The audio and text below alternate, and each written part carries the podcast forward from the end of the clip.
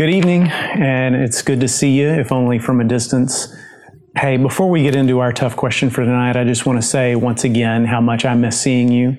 We're about a month into this quarantine. It's been a very, very strange month. I doubt any of us have ever had a month like this in our lives or ever thought we would. But I just want to remind you this is an opportunity for us, an opportunity for us to be the church. Next Monday and next Thursday, the 20th and uh, the 23rd, I believe, we're going to be gathering uh, care packages for medical professionals. And we've sent out an email to our entire church body describing what needs to be in those baskets. As we said in the letter, if you are going to the grocery store anyway, add some of these things to your list, make a little basket, bring it by the church between 10 and 4 on Monday or Thursday of next week. This is something, this is our way of, of helping those who are on the front lines of this crisis.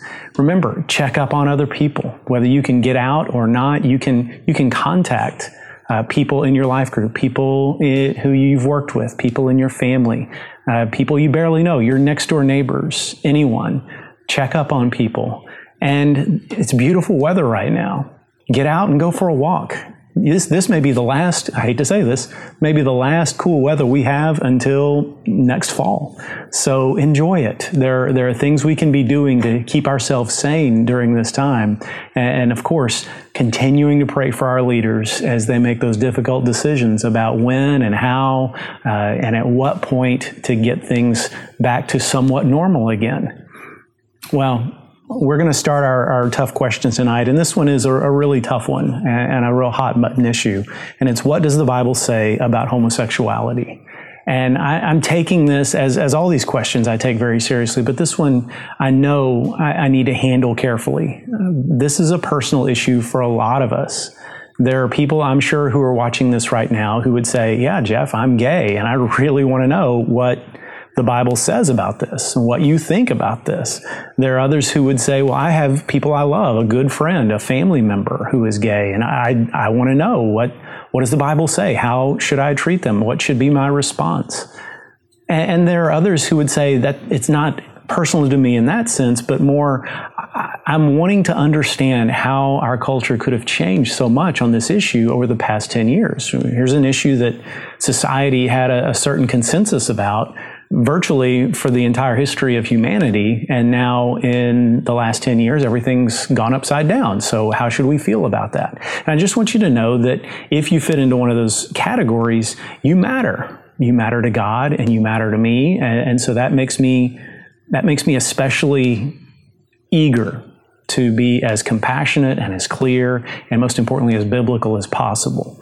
So as always, if I say something you disagree with or something you need more clarity on, feel free to email me. I, am happy to have the opportunity to interact with you. But let me just start by saying the short answer or the short version of this. The question, what does the Bible say about homosexuality? The Bible says this.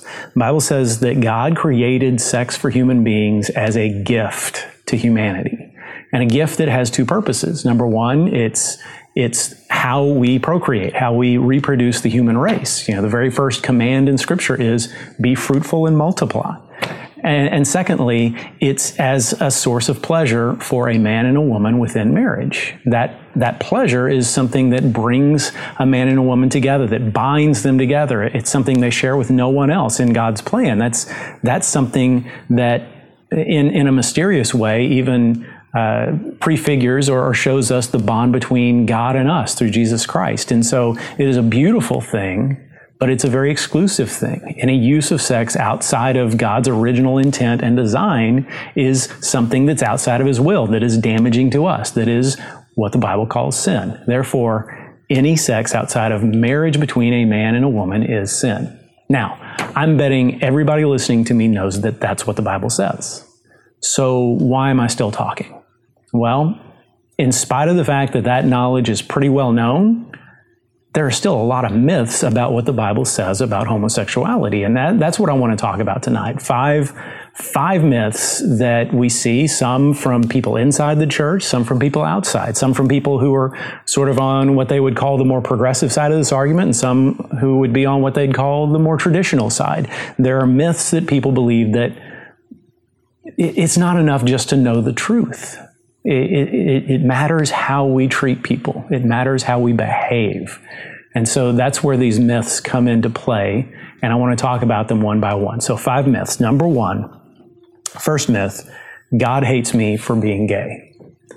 And you don't have to listen to gay people for long or be around uh, someone you know who is homosexual for long to know that this is something that is commonly believed. I, I could never be a Christian. Your God hates me because of my orientation. And, and can I just say, without question, unequivocally, this is our fault. This is our fault as Christians. We are responsible for this. And I'll, I'll talk about that more later, but just understand if we were being the body of Christ like we were supposed to be, if we were representing Jesus like we should, this myth wouldn't exist. Let me just read for you 1 Corinthians 6, 9 through 11. And you might want to look this one up and read it along with me.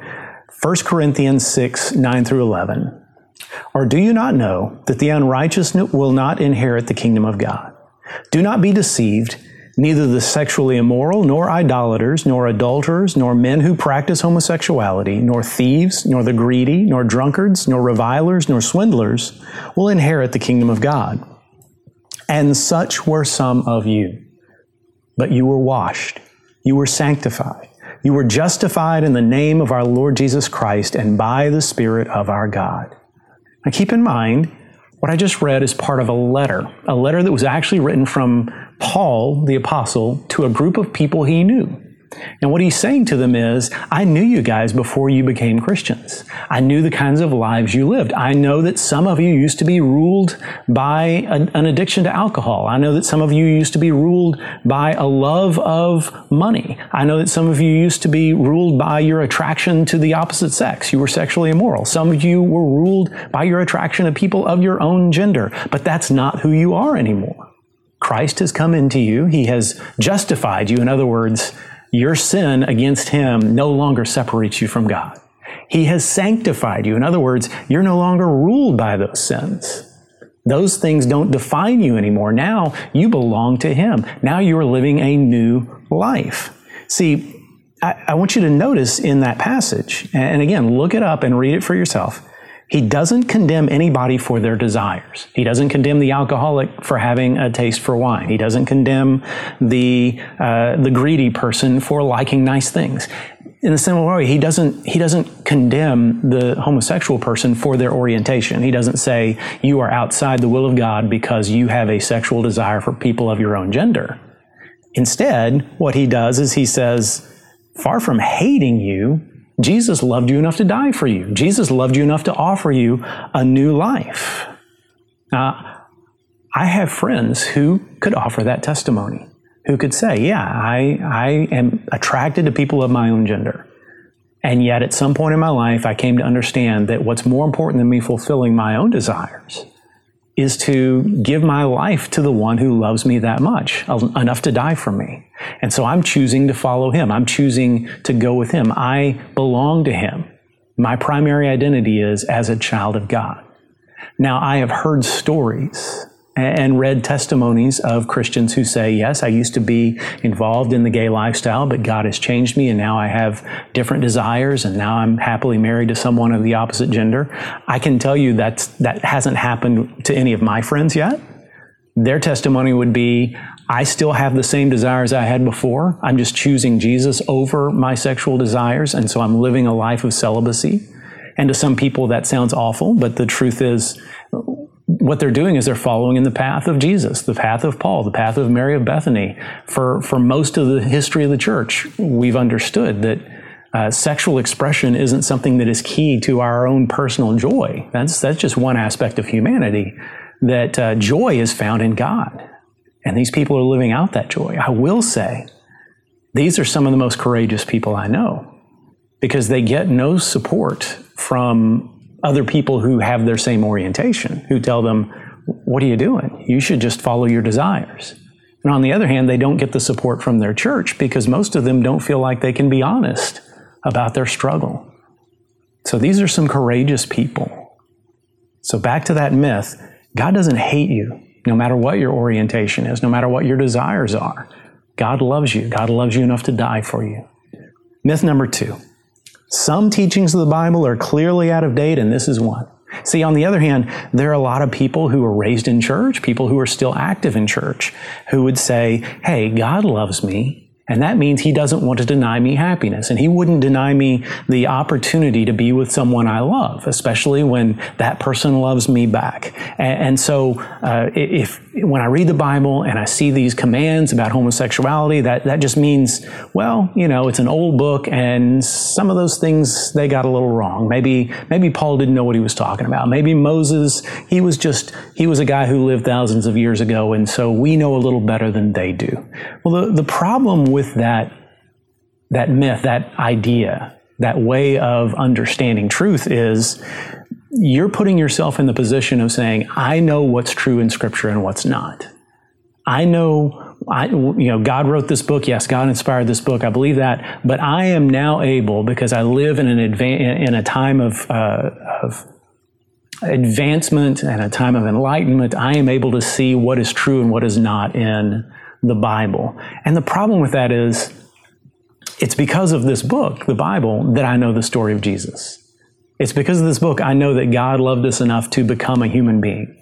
A human being who came to earth and who took the side of the downtrodden, who lifted up the fallen, who was courageous against oppression, the one who healed the blind and, and raised the dead, um, the one who was tireless in sharing the love of God and who gave his life to bring us freedom and rose again the third day and is coming back someday to, to rule a new heaven and a new earth. And I love that story, and I bet you do too. And, and the thing is, if it weren't for this book, I wouldn't know that story. That this book is the whole reason I know it. So how can I say, well, I like that part of the book, but I don't like the part that talks about modern, that talks about God's standards for sexuality. That just doesn't jive with me how can I decide just arbitrarily on my own that I understand? Isn't that sort of a, a, historical arrogance that says, I know truth, whereas people 2,000 years ago didn't? And, and, some would come back and say, yeah, but it just doesn't make sense. A, a, lot of God's commands make sense. I can understand why we shouldn't steal, why we shouldn't kill, why we shouldn't, uh, why we should always honor our parents. I mean, all of that makes sense. But what is the harm in two people who love each other, two consenting adults, forming a, a lifelong monogamous relationship just because they're of the same gender. And I would say that we need to be humble enough to recognize that just like when we were kids and we didn't understand all of the rules our parents gave us, sometimes God may have uh, ideas or may know the truth that we can't completely comprehend. God designed us. He knows. His, his, commands aren't intended to be hard for us. His, his commands aren't intended to make life difficult. They're intended to spare us pain. And this is a, a really ridiculous analogy, but I'm going to use it anyway because it's the best one I've got in my feeble little brain. Um, but I like wearing cowboy boots. Mainly, not because I'm a cowboy, but because they make me about a half inch taller than I usually am. I also like running. Uh, about two or three times a week, my son and I go out and we'll run two or three miles. But I don't run in cowboy boots. You know why? Because cowboy boots weren't designed for that.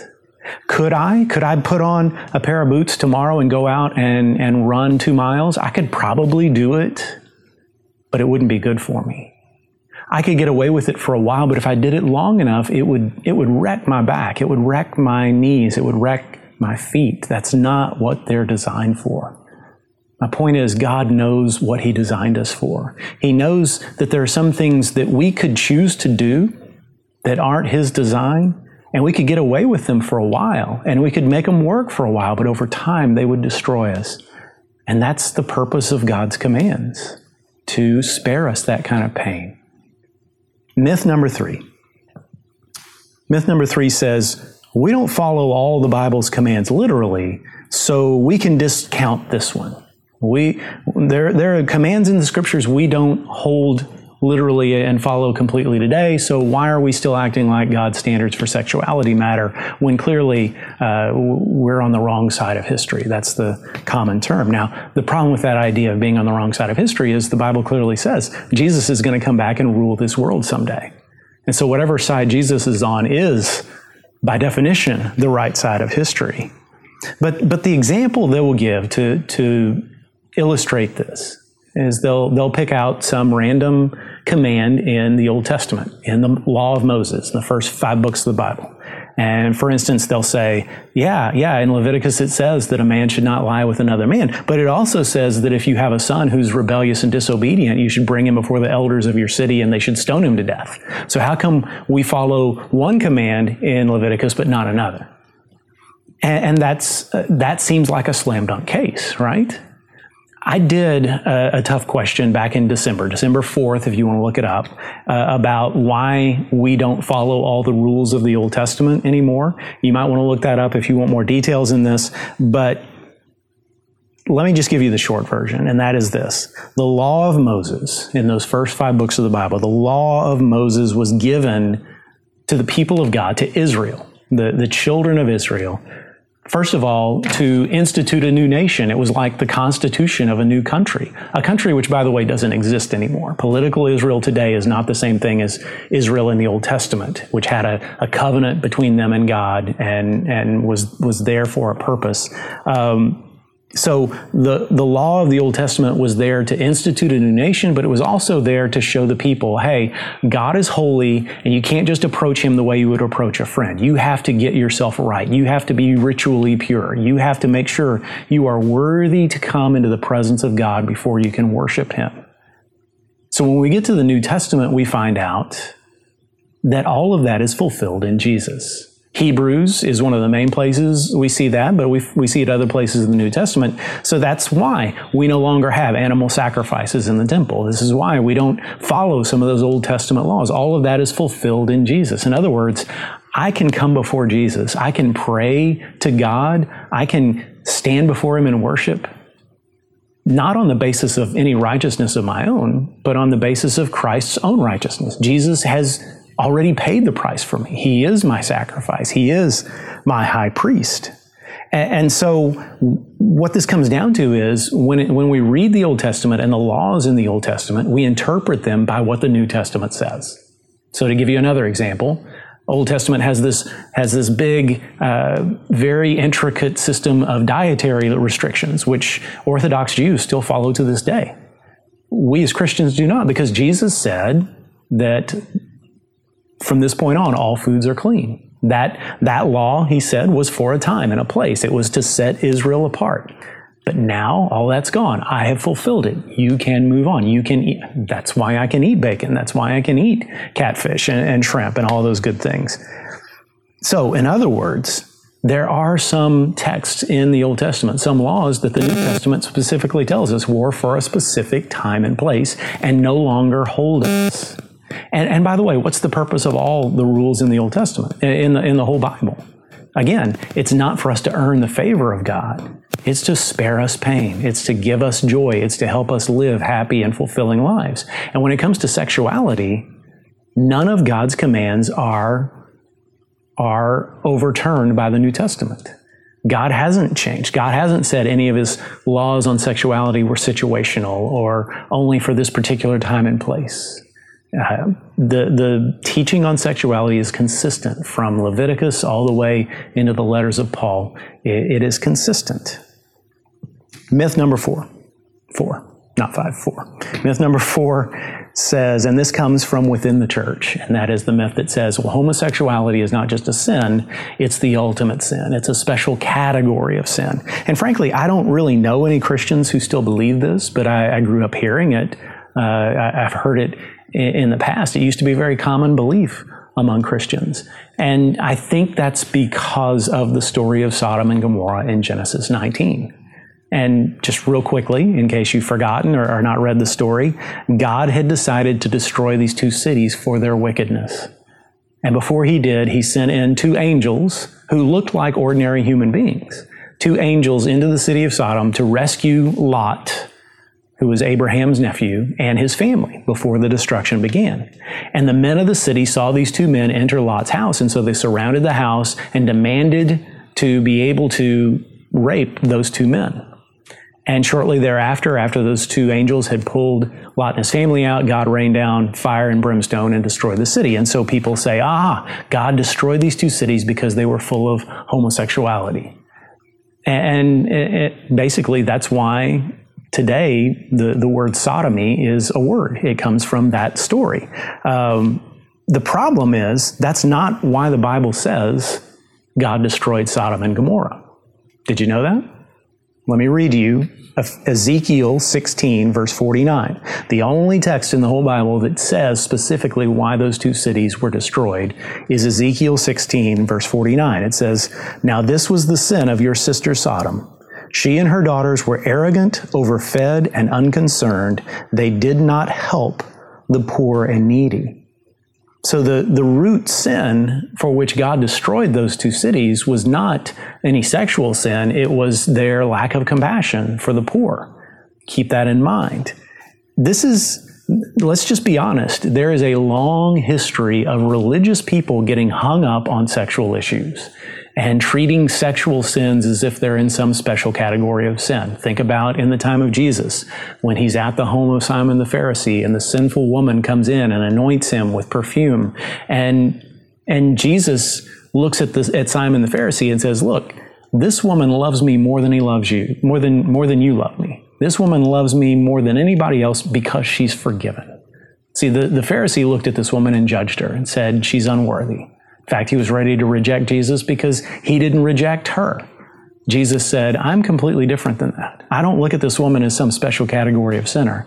I look at her as someone who's been forgiven. And you can be too if you change your heart. My, my point is, we as Christians need to watch out for that spirit of the Pharisee that keeps on popping up in us, that wants to, that wants to grade people's sins and say, okay, I know I'm a sinner, but you're worse than I am because you've done this and I haven't. This idea that homosexuality is some special kind of sin is absolutely not biblical. Number five, and this is our final one. Myth number five is, well, we're in a battle for our culture and therefore they are the enemy. And, and we have been in, in, what a lot of people call a culture war since at least the early 80s or the late 70s. Um, and, and my own opinion is that has that has done more harm than good to the church.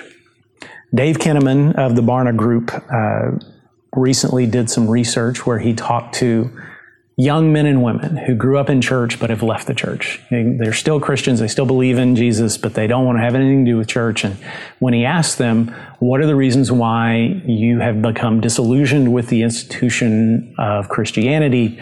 One of their answers was, Because Christians hate gay people. So remember during myth number one when I said it's our fault that gay people think that God hates them? Well, it literally is because that is the idea that our culture has gained that, that our God hates them for their orientation, for their sexuality. We bear responsibility for that. And, and yeah, like I said, we've been in the midst of this self described culture war for at least 40 years now. And, and, as part of that culture war, issues around sexuality are, are one of the hot button topics. And, and, they do matter. I don't mean to imply that we should just sit back and say nothing, that we shouldn't engage, that we shouldn't be involved. My point is, it matters not just that we believe we're telling the truth. It matters not just that we choose to speak out, it matters how we choose to speak out. So, how does the Bible say we should respond to people who disagree with us? Well, 2 Timothy 2 24 through 25. Remember, this is the Apostle Paul writing, writing to his uh, protege Timothy, a younger pastor. He says, The Lord's servant must not be quarrelsome, but kind to everyone, able to teach, patiently enduring evil, correcting his opponents with gentleness. God may perhaps grant them repentance, leading to a knowledge of the truth. So you see there what Paul's saying. It's not enough that we believe the truth. It's not enough that we're speaking the truth. You have to speak the truth in love. Paul is writing to a young man who's been known to be a little bit timid, and Paul's been encouraging him to be more bold. And here, when he's talking about when you're when you're talking to someone who's arguing with you, his, he doesn't say, "Hey, get strong, get tough, tell him what it's, tell him the truth." Hurt their feelings if you have to, but make sure you win the argument. No, when it comes to our relationship with people who disagree with us, winning the argument isn't the point. The point is to represent Christ well and help people reconcile with God. The point is not to change people's behavior for that matter. Eh, it's not our job to, to go up to gay people and say, it's time for you to stop being gay. Our job is to introduce them to Jesus, who then changes their behavior just like he's in the process of changing mine and yours. Proving them wrong isn't the point. Our job is to be ambassadors for Christ who reconcile people to God. So Paul tells Timothy, speak gently to those who disagree, and their repentance should be your ultimate goal. So why do people think that Christians hate homosexuals? In my experience, most Christians are, are kind and loving people who don't hate anybody. But we gain this reputation because somewhere along the way we stopped thinking about gay people as people. And we started thinking about them as opponents in a political argument. We started, we stopped thinking about how to love them enough that they would come to know the God who loved them enough to die for them and started thinking about how can I defeat them? And anytime you reduce somebody into a political opponent, an enemy, instead of someone for whom Christ died, you've already lost the battle. And the irony is we have lost the battle and we're losing the war. I mean, the, our, our culture does not agree with us on this issue. We've lost that battle. And we're losing the more important war, and that is the war for the souls of people that God loves. Let me just close by saying this. I, there's a, a, cliche we often throw around as Christians, especially when it comes to this issue, that says, love the sinner, hate the sin. I'm sure you've all heard that. And, as much as there's truth in that, that should be our attitude about all things I think it's time to, rec- to retire that cliche because the truth is, we don't need to work harder at hating other people's sin. It would be handy if we hated our own sin, but we don't need to say, love the sinner, hate the sin. We need to work on loving sinners, period. Because there's not many gay people in this world who think, if I really want unconditional love, if I really want to be told that I matter, if I really want to get my life right, I'm going to go up to a Christian church because they'll accept me, because they'll love me, because they will help me. We need to work on loving sinners of all kinds. Because remember, God is the one who loved us enough that he became a human being and died on the cross for our sins. We need to love every kind of sinner because he first loved us. And that's what it comes down to. God bless y'all. Have a great week and stay safe.